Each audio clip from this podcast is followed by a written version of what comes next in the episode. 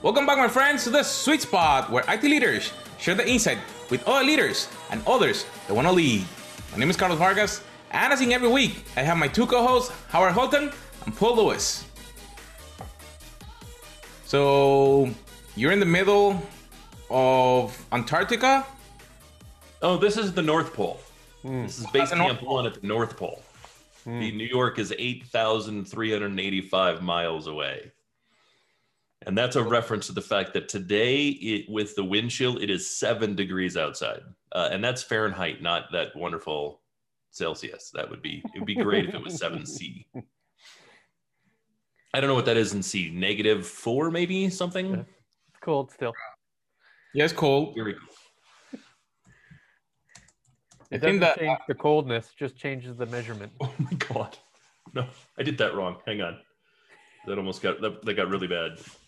it is negative 13.9 degrees Celsius. That's not bad.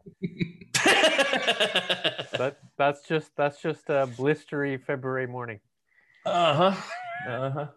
yeah, it's very similar here. It's 75. 75. Uh-huh. Yeah. Nice. Are you still on the oh on that place, Paul? You came back home? I came back home, so I did go to our uh, to our winter white house, uh, which is uh, which is Blue Mountain. We did two days of skiing. The kids have never skied before, so that was a fun experience. Uh, we did stay on the greens. Uh, blues are awfully high at Blue Mountain, at least for new beginner skiers. Um, and the kids fell several times, but it was a good experience. Still pretty expensive. Skiing is not, you know, it's not not a cheap family experience. But we need to figure out a new way to do that own all your your own gear, right, and it's already depreciated, you're fine. But if you try to rent and get ski tickets and get you know a newbie uh, ski school, that that that adds up quickly. Oh yeah. Yeah, yeah. I can I I can imagine. I don't ski. I'm the guy that stays at the lodge and prepares Right. the food and the drinks so that when you come in broken and beaten, knocking mud and snow off of yourself and Right. and your crap and you you're exhausted and you throw your your gear in the corner and kind of curse. I hand you a nice hot toddy and serve a wonderful meal. That's what I do. Well, we did all this before Christmas, specifically before today, because my oldest went in this morning for a four wisdom tooth extraction. So that is very risky to actually take all the wisdom tooth at the same time. That that is the procedure, at least in Ontario, to make that happen. So that was an hour and a half. I waited in the I, because of COVID. I waited in the parking lot, um, and then went and picked her up. And in the last two hours ish, she is yet to stop talking. My So guess they- it's the goofy gas? Did they give The her goo- goofy yep. gas? Yep, hundred percent. And she's literally not stopped talking. So at least she couldn't talk to us. She had had to talk to herself. Are you recording it? Because that's excellent footage for when the teenagers try to do something else. We did capture a variety of footage. We we captured her drive home and her first attempt at a beverage. Just hilarious. Nice. We had to bib her up, and she had to drink over the sink because the vast majority of it was not going in their mouth.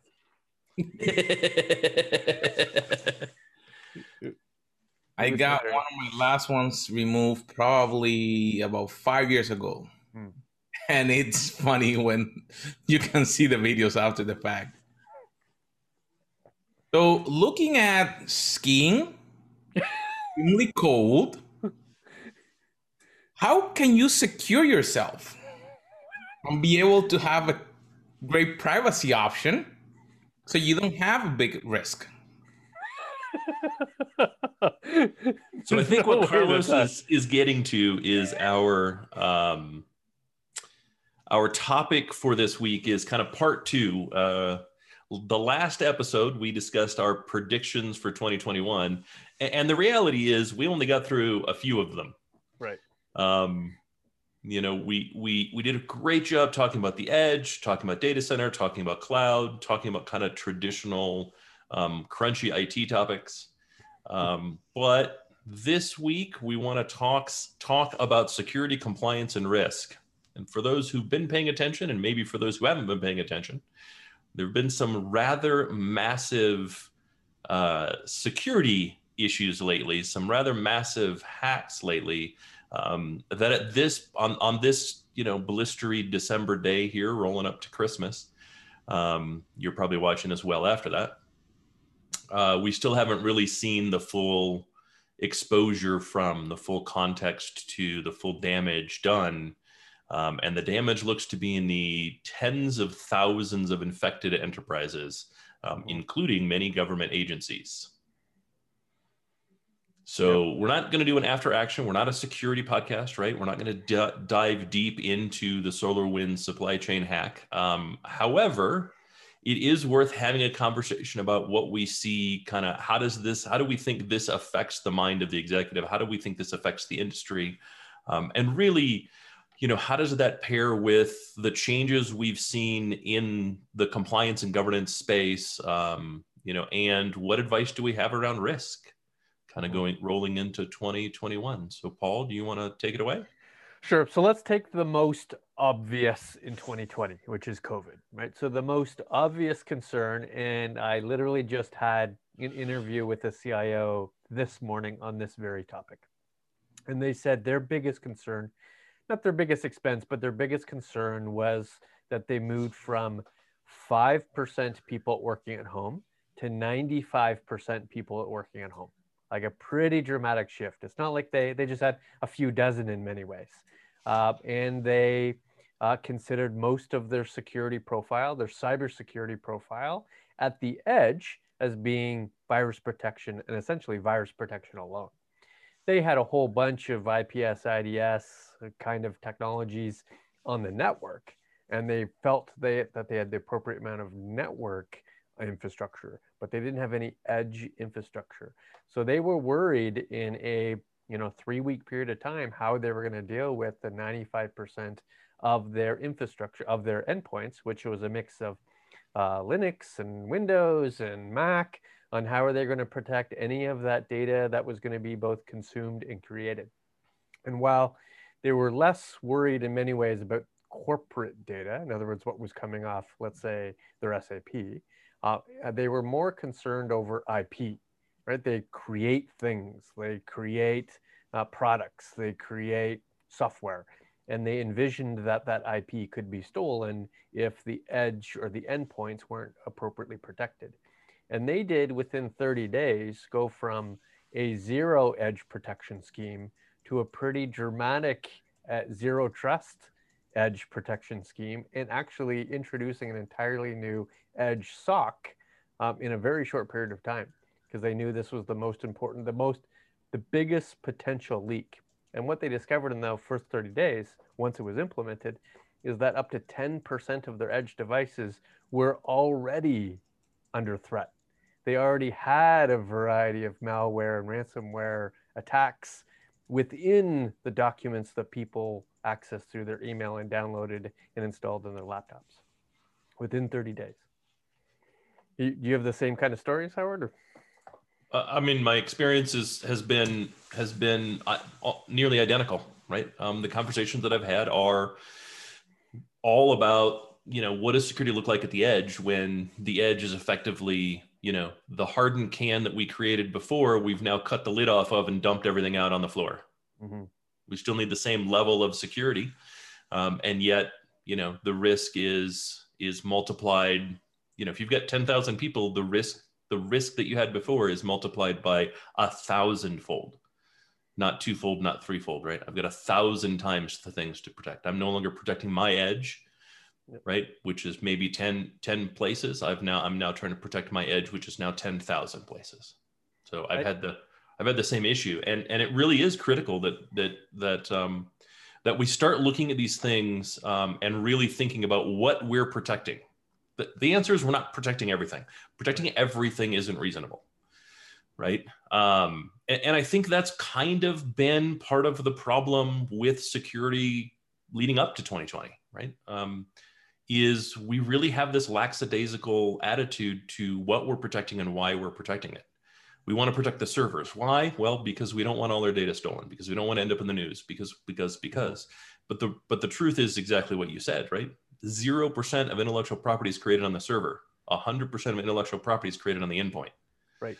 Right. And so you have one of two options. You can change that dynamic or secure the edge. Right. You could do both. Right. And and the reality is I think the smart play is to do both. I think the smart play really is to take a look at how you create that intellectual property and really focus on kind of a zero trust device policy more than anything else and say, um, we've determined, especially with COVID, no device can be trusted. And therefore, we need to reduce the number of devices that we can establish even a modicum of trust to um, and the edge device needs to be as dumb as possible, as useless as possible, and pull as much of that back to what we would consider our core protection zone as possible.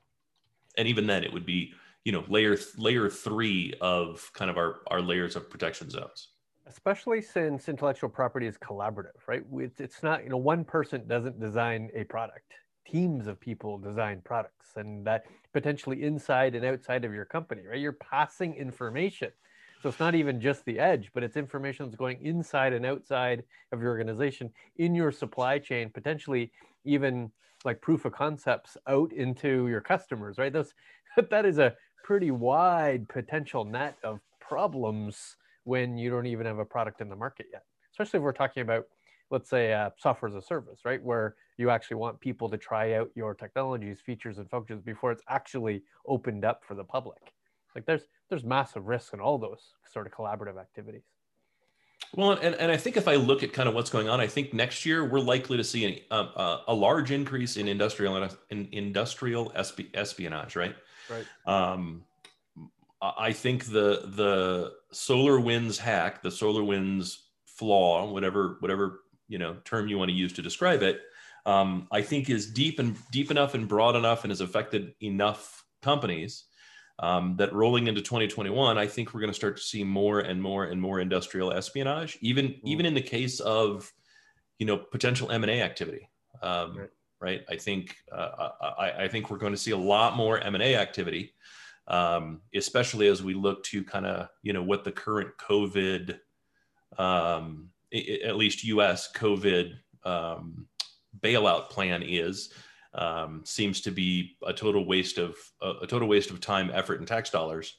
Um, and I think it's going to leave a lot of companies that maybe were on the bubble planning on on receiving some some some you know security from that uh, now in the position where acquisition them becoming an acquisition target looks really good. Um, and I think we're going to see a lot of consolidation among certain industries right? I think we're going to see uh, a, a, lot. Uh, I think we're going to see consolidation in airlines, even though I don't know that. Even even though I'm not sure how how how much space there is for that consolidation, right? Like I'd be shocked if like JetBlue survives, if Alaska Airlines survives, if um, if Frontier survives, right? Seeing as Frontier is is not a business airline anyhow, they're a they're a traveler airline, they're a vacation airline.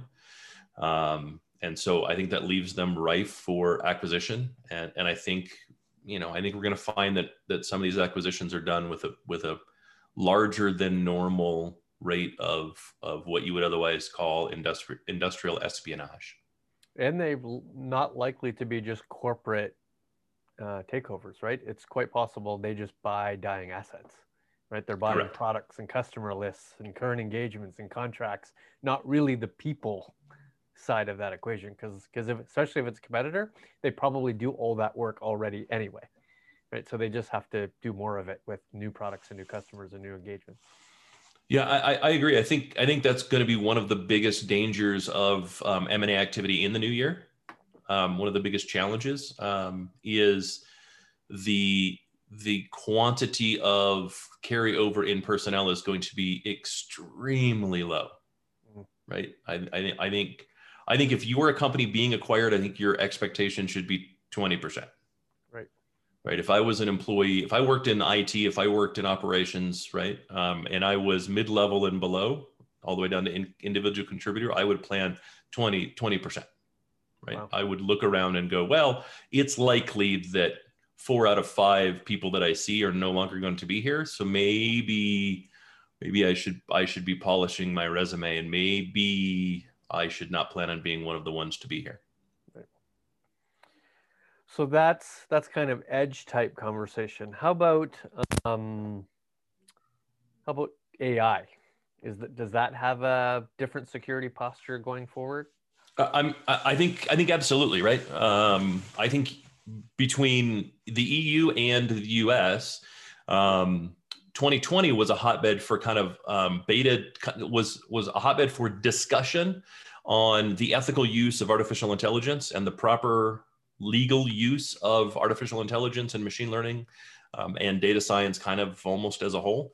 Um, and 2021 looks to be the year for for that to become a hot topic of conversation right um, and ethical use is really, really, really, really, really important, especially in artificial intelligence, because AI is today a black box. Right. I put something in, I get something out. What happens in between, I can't actually audit. Right. Right. Um, there's a bunch of stuff that happens, but in the in the ideal scenario, I don't know why the machine came to that realization. Right. Right. I'm relying on the machine to do that. Well, that's a problem, especially when we start making decisions off of that response.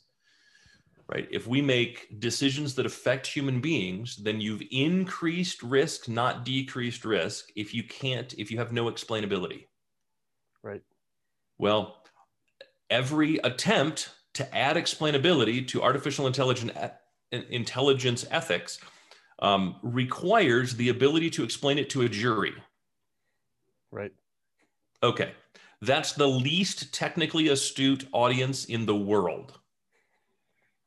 But I thought a jury of your peers meant um, everybody in front of you were scientists. Right. I'm a scientist. Right.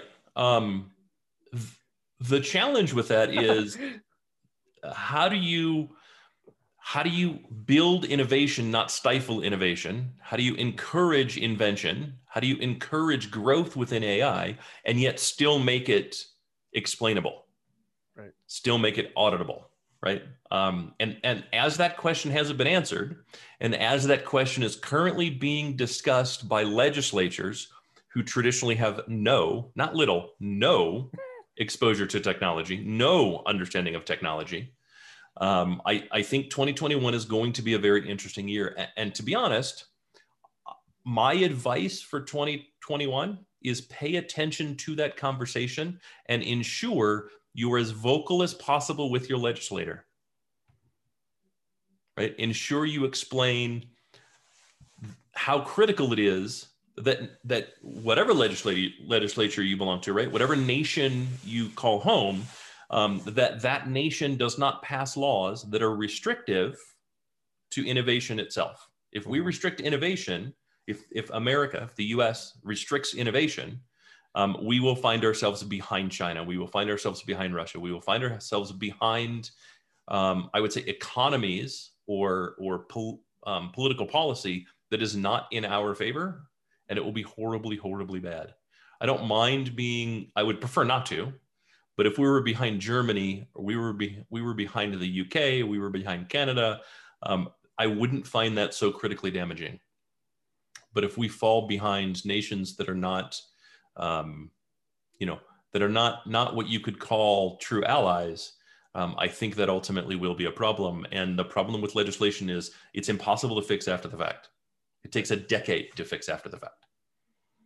So that means you have to treat the assets within your AI process as assets, right? So not only do you have to protect the algorithms you might produce, or at least the augmented algorithms that you might come from the default, you also have to protect, uh, in many ways, the training data, right? To say, because you've taken a whole bunch of internal, external data and actually created a whole bunch of attributes and input all that training data to an algorithm.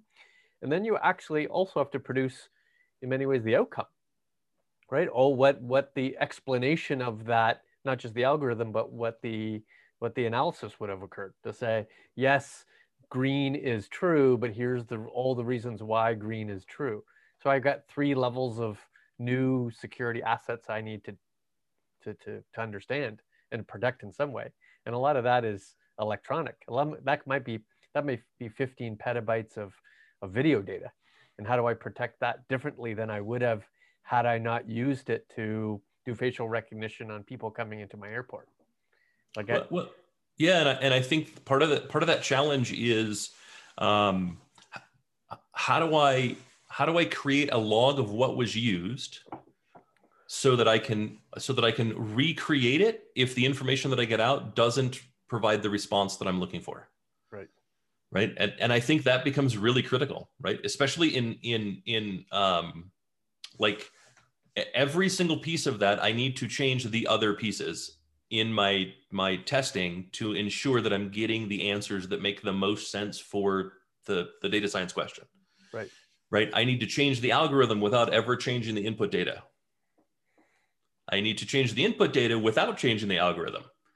So how do I properly document that? How do I properly secure that? How do I properly protect that? And how do I how do I de-risk the data itself so that I'm not providing the same documentation and protection over data that ultimately is going to get me in trouble, forcing me to later change the data while I'm still in the kind of development process and ultimately you know cause damage to the scientific process I'm trying to use on what theoretically will be will be the output that informs my business moving forward right? Mm-hmm. i can't imagine anything worse than spending 18 months going through a really in-depth um, algorithmic creation for artificial intelligence and machine learning only to find oh hey you can't use any of that data moving forward because regardless of test data it's not de-risked.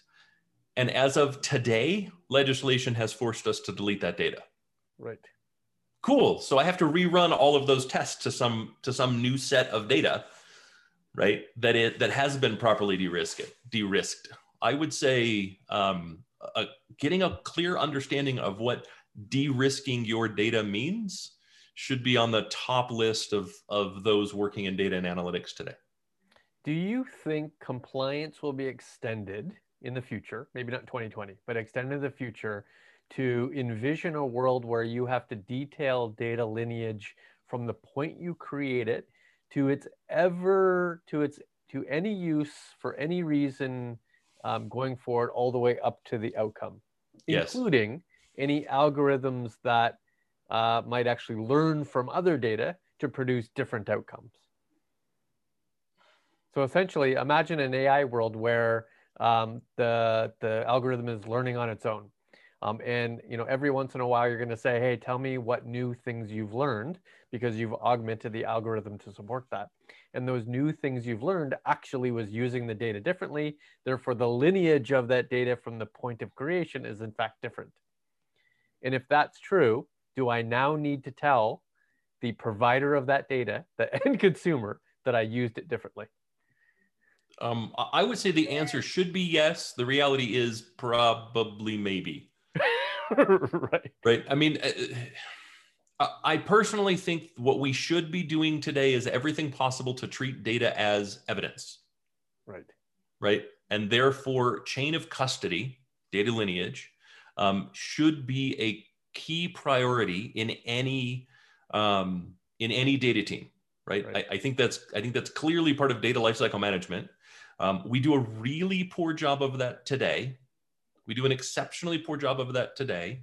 Um, and I think probably not 2021, I don't think it'll be required. 2025 is likely. 2020, 2030, absolutely. Right. Um, and, and so our best bet really is to do it today. It's like it's like the advice that I've given on um, GDPR. Hmm. Right. I've said it more than once. Um, GDP, the goal of GDPR was to ensure that we are good data custodians.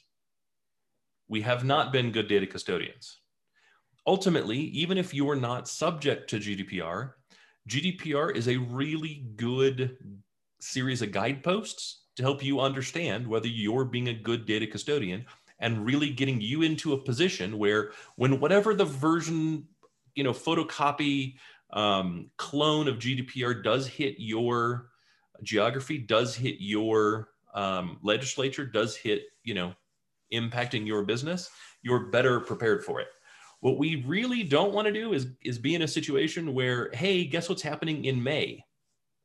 GDPR takes effect in May. Oh, crap, it's March. What do we do? I don't know. right? and yet that's what we saw time and time again in companies who who simply ignored GDPR uh, again and again and again, right? Failed to prioritize GDPR again and again and again, and then when it was all said and done, in one year, the fines from GDPR were greater than every other governance um, policy legislation combined for their history. Mm-hmm. In one year, Google's fine, just Google, was double all of HIPAA's fines for the previous five years added together. Wow. It was double. And Google was the third or fourth highest fine, not the highest fine under GDPR. So this has been a tax collection scheme the entire time.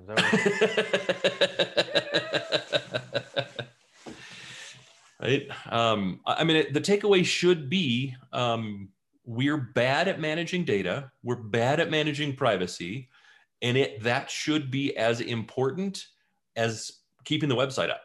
That should be as important as email functioning. That should be critical to the business, right? If you wouldn't let your financial you know your billing system go down right then you should treat data the same way i don't know that any of us really ever want to be in a situation where we've got a 50 million dollar fine or 50 euro fine which is even worse right 62 million dollars i think um, because we simply failed to manage our data with any reasonable sense of honest you know concern Right.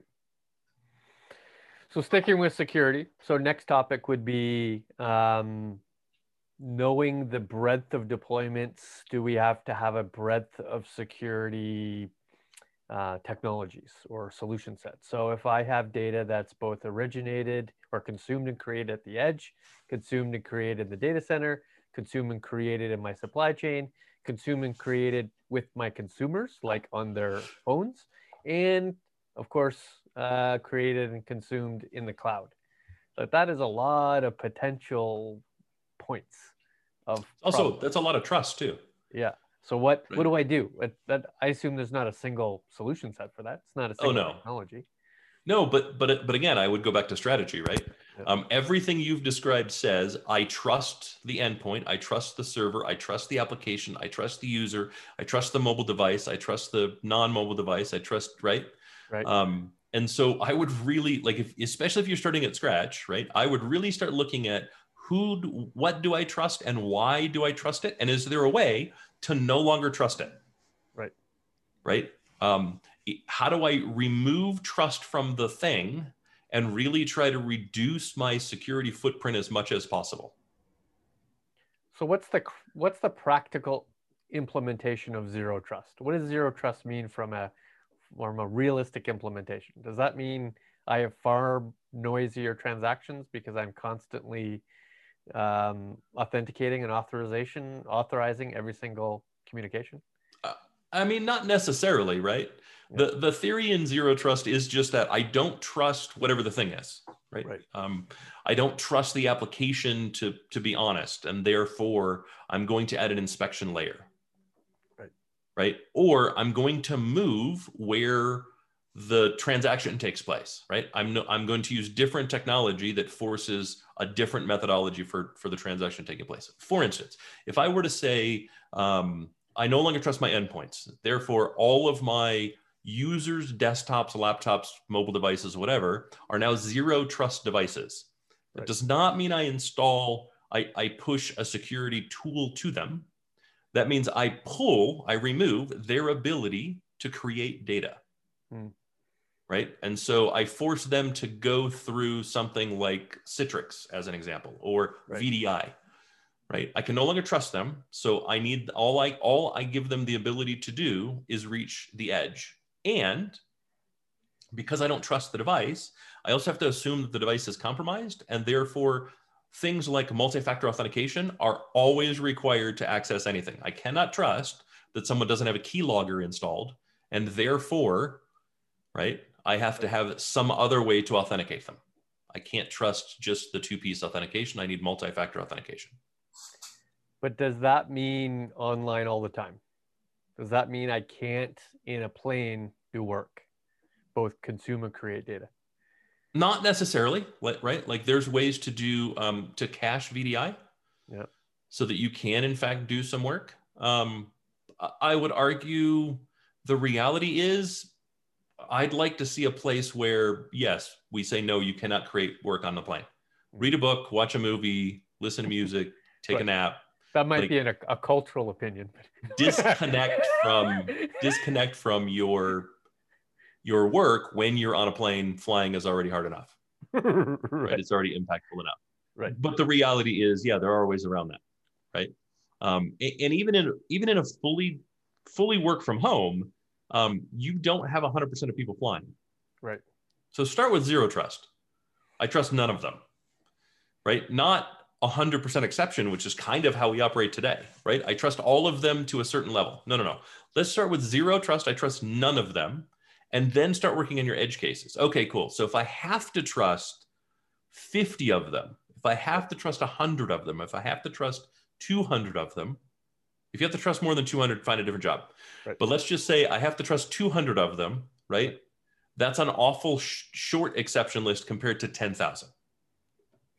Right. And then we can look at technology. How do I create some trust within that 200? And if we're being honest, and, and you and I know this from, from our last position, very, very, very little of the traveling sales job requires VPN access Right. Right? Right. The reality is, as long as the mobile app for expenses worked, I didn't connect to the VPN at all. It was only once that that failed, right? It was only once we no longer had the ability to do expenses that way, and I had to log into a corporate system to do it that I used a VPN. Otherwise, I did not use the VPN. So here's a highly political question. Okay. Do I trust public cloud? So public cloud, I'm talking I'm talking the big guys here. The Googles, the Microsofts, the AWSs. They clearly have a far bigger infrastructure with far bigger security concerns than I'll have as an individual entity. They have far bigger security teams and they spend far more money on security. Does that mean that I should trust them? Does that mean that their posture will likely be better than mine and therefore whatever they've implemented assuming i'm consuming those security services is sufficient Uh, I think a nuanced answer is the only appropriate answer in this case. okay right? Um, I think if your security team is small, say sub 10 people, sub 30 people, sub 100 people, I think the answer is clearly yes, emphatically yes. Right? I think if you're, it's likely if you if if security isn't your business, um, and you're in the mid tier, I think the answer is is an emphatic yes. Okay. Right? The fact is they do have far more people. It does not mean I've then moved security to someone else's problem and I can now ignore it. What it does mean is the underlying components, the things you cannot touch, are far better concern, secured than the things you likely can touch, Right. right? Because you simply don't have the number of people necessary to provide a parity level of security with the infrastructure that you're acquiring or the applications that you're acquiring from public cloud. Right. Now, What- if I'm Wells Fargo, Bank of America, UBS, um, a top five telco, the answer is likely maybe, but a far more nuanced investigation of that is going to really have to occur. Right? If I have a huge security team and I can control every single device on my network, it's likely that simply by scale, uh, I'm able to provide a better level, level of security, a more precise level of security, I should say, than public cloud. the Right. pushback i get when i give them a, a like answer is this if i can't trust them on resiliency in other words they go down um, and they've impacted my business how could i possibly trust them on security So, so my response to that is simple. What car do you drive? right You drive a Mercedes, right? yep yep Okay, not on the top 10 list of most reliable vehicles. Yet you still lock your car, right? that's true i do Like, I mean, if your car breaks, if you get a flat tire, you don't suddenly go, well, screw this, I'm no longer locking my doors. but I use one of those bars to put on the steering wheel. Really? I forget. No, I'm kidding. I forget what they were called, but I at some point in my life I have used one of those bars. Yeah, I mean, I, I think we're comparing apples and oranges in a rather huge way, Right. A- And, that tends to be the challenge, right? Um, I don't the the the resi- and I I haven't seen I've seen zero resiliency problems with public cloud, and I do want to be clear about that. The the the equipment that public cloud uses does not create a resiliency problem. Qu- Quite the opposite. It's very resilient. Right. The problem is a people problem. Right. The problem is a complexity problem. management, change management. Right, right. And, and, and ultimately, um, so far, we haven't seen the same people problem within the security teams of any of the public cloud providers. Right. And so I would caution that throwing the baby out with the bathwater is probably not a strategically optimal, you know, ideal. That and it's hilarious when I, especially an enterprise who says I can't trust the resiliency of public cloud, when they're currently running like 96.5 uptime. Right. right. the enterprise is like they're not running six nines right now, so I'm not sure why you have, you know, such a high expectation of public cloud when you're not even attempting to achieve that kind of resiliency. Right. Uh, and I will say, like, if you're going to get to the point where you're going to measure risk that way, Yeah. um, you also need to really start to measure the uptime on a more granular level. Right. Right. We don't have one uptime. We have 500 uptimes because we have a thousand applications. Right. Right. So, so you really need to be able to measure your uptime accordingly.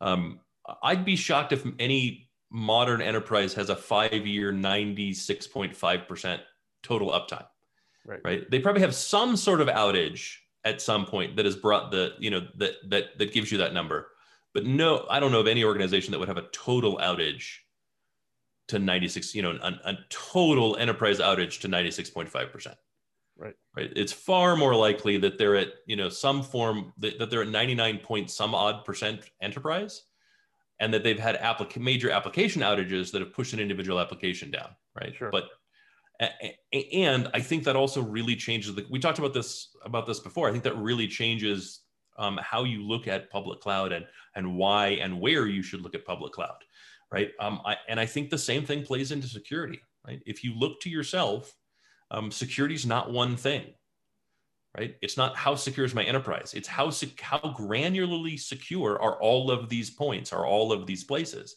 Right. And I, and I and I think again where that's where um, a zero trust philosophy really comes into play.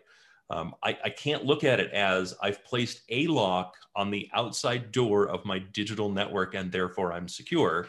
Rather, I trust no piece of this at any point of the transport. How do I ensure that I've mitigated the risk? Because that's all security is, is risk mitigation. I've rid- mitigated the risk at every possible point. Right? So last topic in security. Uh, what's what are we seeing trend wise in terms physical security side? So security within IoT devices or security within a building. How are that? How is the IT OT sort of convergence of either data or the operations of an actual machine are changing how we think about security, both solution set and technology, and what we need to do as a CIO and CTO. So I've got a friend um, that I recommend. Anyone that has physical security questions, I highly re- recommend this referral. Go on YouTube and watch some of the talks by Deviant Ollam. Deviant Ollam. Okay. Um, he is a uh, DEF CON alum um, who spends a lot of his time traveling around the world educating people on the challenges with physical security. To answer your question, we do a really, really, really, really bad job with physical security. All right. Um, he has a video. He's he's out one night um, with his wife. They had they had left a bar and he's carrying a drink, and they need to go to the ATM in the vestibule of a bank for some reason. Right? They walk up and the door is locked. He takes his drink, pulls the straw out, blows, and pops the door open. It actually happened. It's on video, right? Um, and then he's he's in. He's he's past what previously was thought to have been secure. Right. Right. We do a very, very, very poor job with physical security of any type. Right. Right. Of, of absolutely any type. And I have to say, um, and I think that's part of part of a risk conversation too, right? And that is identifying your risk. Are we likely to be penetrated digitally, or are we likely to be penetrated physically? Right? What is the likelihood of each of the answer to both is yes, but the question is what is the likelihood of each of those? Right? Where have we made the keys the easiest? Right? Where do we have the least number of controls?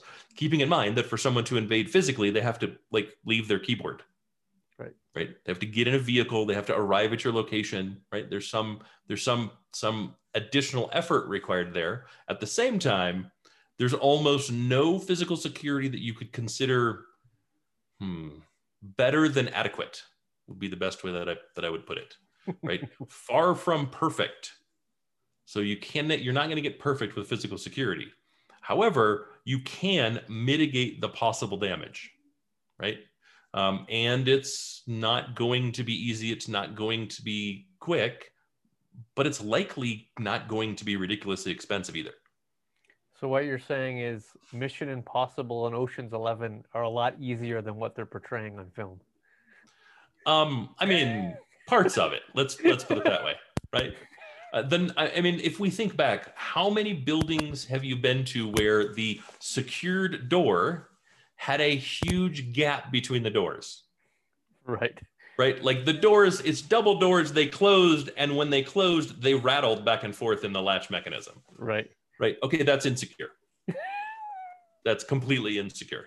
Right. right. How many how many times have we left the office carrying our badges in something that wasn't shielded from being scanned? Right. Right. I would say all of the time. right. It's on my person right. generally. Right. Because even if it's in your backpack, even if it's in your pocket, even if someone yep. can't see it, right, they can still scan it. Right. And then let's take it, let's take it to an even worse level. How many times have you run into someone in a in a restaurant, bar, sporting event, walking down the street and gone, oh hey, you work for insert company here? And they went, Yeah, how did you know? Well, Bob, the way I know that is even though we've never met, your badge is right there and it says, Hey, I'm Bob Miller and I work for HP. right.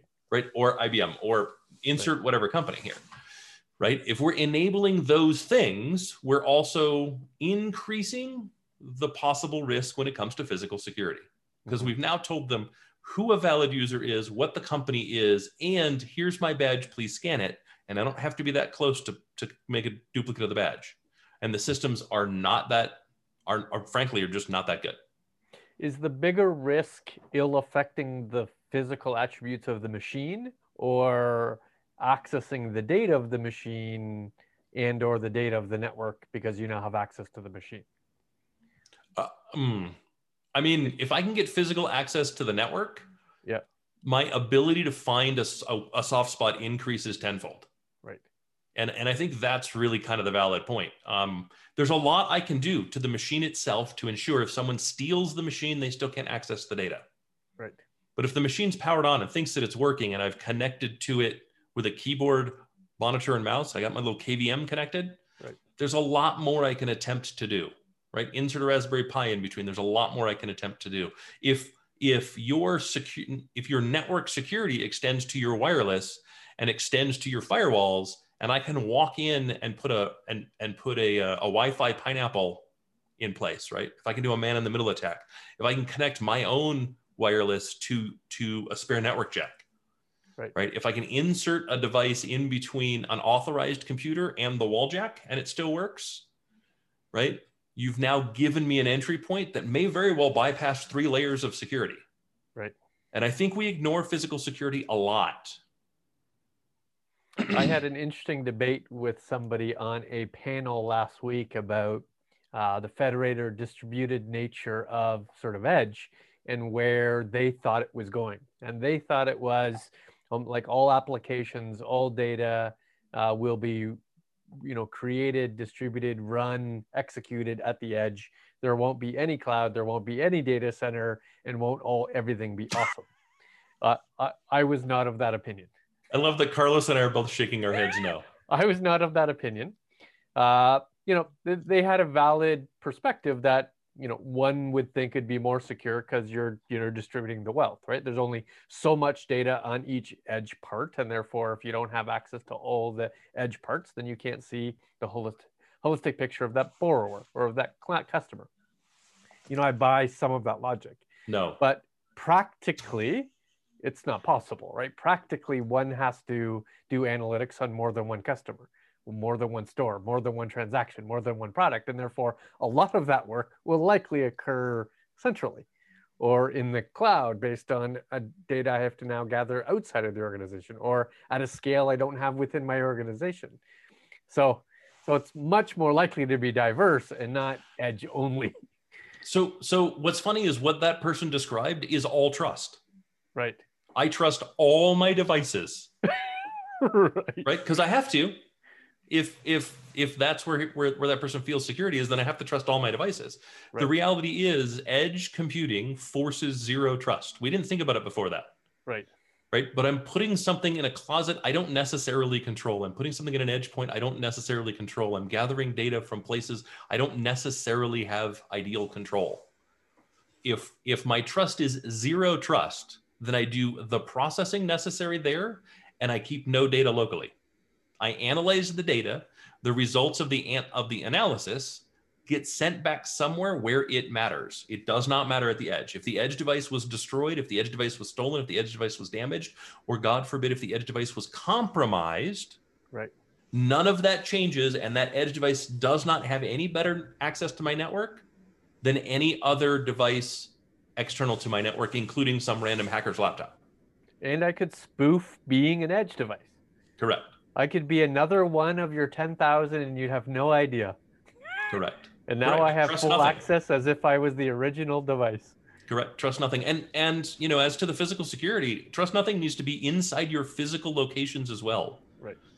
Right. I need to trust nothing that's on my campus. If it's not physically within the data center, I should have the same philosophy as though it was a work from home device. Right. Why why why do it any different? all that does is is add another layer of security practice. No, no, let's get the layers down as low as we can. The few things we trust and the infinite things we don't trust, and simply push the infinite things we don't trust outside of our layer of trust. Well, Carlos, that was a good part too. So after listening to all this that you guys were talking, the leaders that will be listening to this may think, okay, how do I share this with them, my technical teams? What will be a recommendation that you guys can give so the executive, the CIO, the CTO is gathering all this information that we're sharing? What can they tell their technical teams so they can start getting ready, prepare, do some research so they can support any initiatives that could fall under this area? Well, that is going to be really hard to sum up because this has been a, a, a, this has actually been very deep for us. Mm-hmm. Um, we tend to be st- almost strictly strategic, right? Almost strictly opinion based, and and frankly, we went a little bit deep on this. So I would say, um, break it up into parts. Pick some of your teams that you want to have some idea of kind of the governance lands- landscape, right? And say, hey, I'd really like you guys to spend some time understanding what do these things mean? What does CCPA mean? What does GDPR mean? If you just started with those two, you'd probably be in an okay position. Um, and what has been happening within our own government, our own legislature, to kind of address the issues addressed by those two things, and then put together something, some advice that you would give to me as the leader on what the company should do to kind of prepare. Just like your top five bullet items. Don't go deep just the top five bullet items that you think we should do, right? Where did where do you see a flaw? And if you've got 11 teams that work for you, as a CIO, you probably have 11 end teams that, you know, big, bulky end teams that work for you. Um, you should get back about 55 responses if each of those 11 teams give you five, um, of which two thirds will be duplicated. So you probably will end up with about 20 really good things that you could do today that those 11 teams see as low hanging fruit. If we duplicate that and you go to the security and you go to everybody, same teams, inside and outside of security, and you say, we need to move to zero trust. We need to move to trust nothing. Let's assume every device, every application, and every user is cheating on us. They've cheated in the past and we know it, so we don't trust them anymore. Yep. How, how should we change the way we operate to mitigate the risk, assuming none of these things can be trusted? Right. And then I would do the exact same thing for risk. Don't give it to everybody. Just pick one person from each of those 11 teams. Right. If it's a massive team, pick two people. Right. But, but mitigate it. Right. And then do the same thing with risk. Where do you see our risk? Right. If we define risk as the things that damage, that cost us money, and the things that damage our reputation, what are the 10 things that you would see? Right? Same thing with physical security. Hey, I need you know x number of people to be we're going to call them hall monitors i want you to spend the next three months jiggling every doorknob wiggling everything and frankly watching the deviant Ollam channel because let's not get overburdened um, everything that that guy points out that that he says please dear god don't do this I want you to find every one of those that we've done and let me know. And let's put together a list. At the end of, let's say 90 days, right? Because people have other jobs to do too. At the end of 90 days, you'll probably have a hundred things that are low hanging fruit that you could do to immediately and probably inexpensively shore up your enterprise and make it more secure, both digitally and physically, more better in, in a position to handle and handle and manage governance and have a better understanding of what you need to do to de-risk the, the enterprise with low for the low-hanging fruit. It's not going to be thorough, but if you start that, you'll start the process. And then I would simply do the exact same thing for the next quarter, only rotate the responsibilities. So the same person doesn't do governance twice in a row right? One, you'll get a different perspective, so you get a different response, and it won't be the same 25 things again. And two, you'll you'll educate yet another person on your team to that particular event. At the end of 2021, you'll be in a far better position than when you started, as long as you're taking activity. Plus, all of your employees will now feel like they've been enabled to affect the organization positively. I have nothing more to add. I agree with everything Howard said. That's been an awesome summary. And my friends, as always, make sure that you take the time not only to listen, summarize it like uh, Howard mentioned on your own words, and share with your teams and with other folks because the idea is that we can continue to grow as leaders so we don't get caught when something happens. So make sure that you subscribe, you share, and we'll see you on our next episode.